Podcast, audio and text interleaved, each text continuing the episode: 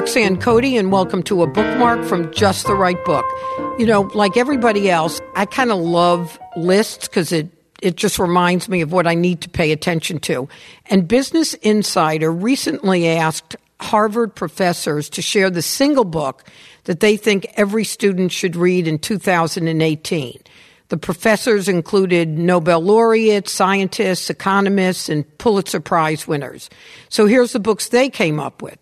Anna Karenina by Leo Tolstoy. One of my favorite Tolstoy books is actually a book called Resurrection. So you might have to read them both. You probably haven't heard of Resurrection, so maybe think about trying that. The other book they recommended is The Internationalist by Oona Hathaway and Scott Shapiro. Just Mercy by Bryan Stevenson, which I adored. I, I I don't know, I'm going to put them all on your list, but Just Mercy by Bryan Stevenson is really worth the read. And then The Theory of Moral Sentiments by Adam Smith. We will have the complete list up on our website, bookpodcast.com. And later this week, you'll hear part one of my fascinating interview with James Forman Jr. I recently sat down with the Yale Law School professor at our studios to discuss his first book, Locking Up Our Own Crime and Punishment in Black America. Here's a preview. So, James, this is the rate of incarceration for blacks and particularly black males is not a new problem. What prompted you to attack this now? Well, I've been thinking about this since I worked as a public defender in Washington, D.C. And you're right, it's not a new problem. In fact, the reality of these racial disparities, the reality of the United States locking up more people than any other nation on earth, that had brought me to be a public defender. Mm-hmm.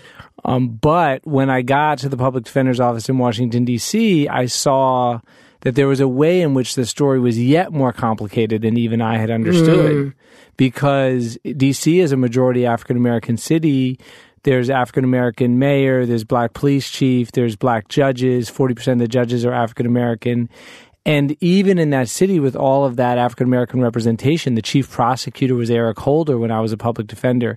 And even there, with all of that African American representation in the justice system, we still had those same racial disparities. And so I really started kind of puzzling um, over you know how how this could be, and so I felt like there was a part of the story that hadn't been told. You know, nobody had written about what's happened in this country in our criminal justice system through the lens of black elected officials and black mm. prosecutors and black judges and black police officers. You know what were what were they thinking? What were we thinking over the last 50 years? Because black people weren't just sitting on the sidelines, right? We weren't only the victims of the system. We were that, but we also in many cities were people in operation of parts of those systems. So how to make sense of that? And that's the story that I wanted to try to tell. We'd love to hear from you. Send us an email at info at justtherightbookpodcast.com. What books are you reading? Who would you like to hear from on this podcast? And what is the book that changed your life? Just the Right Book podcast is produced by Collisions, the podcast division of CRN International. Our original music was created by Mark Berman. Our producer is Christina Torres, and our audio engineer is Pat Keogh. Thank you all so much for listening.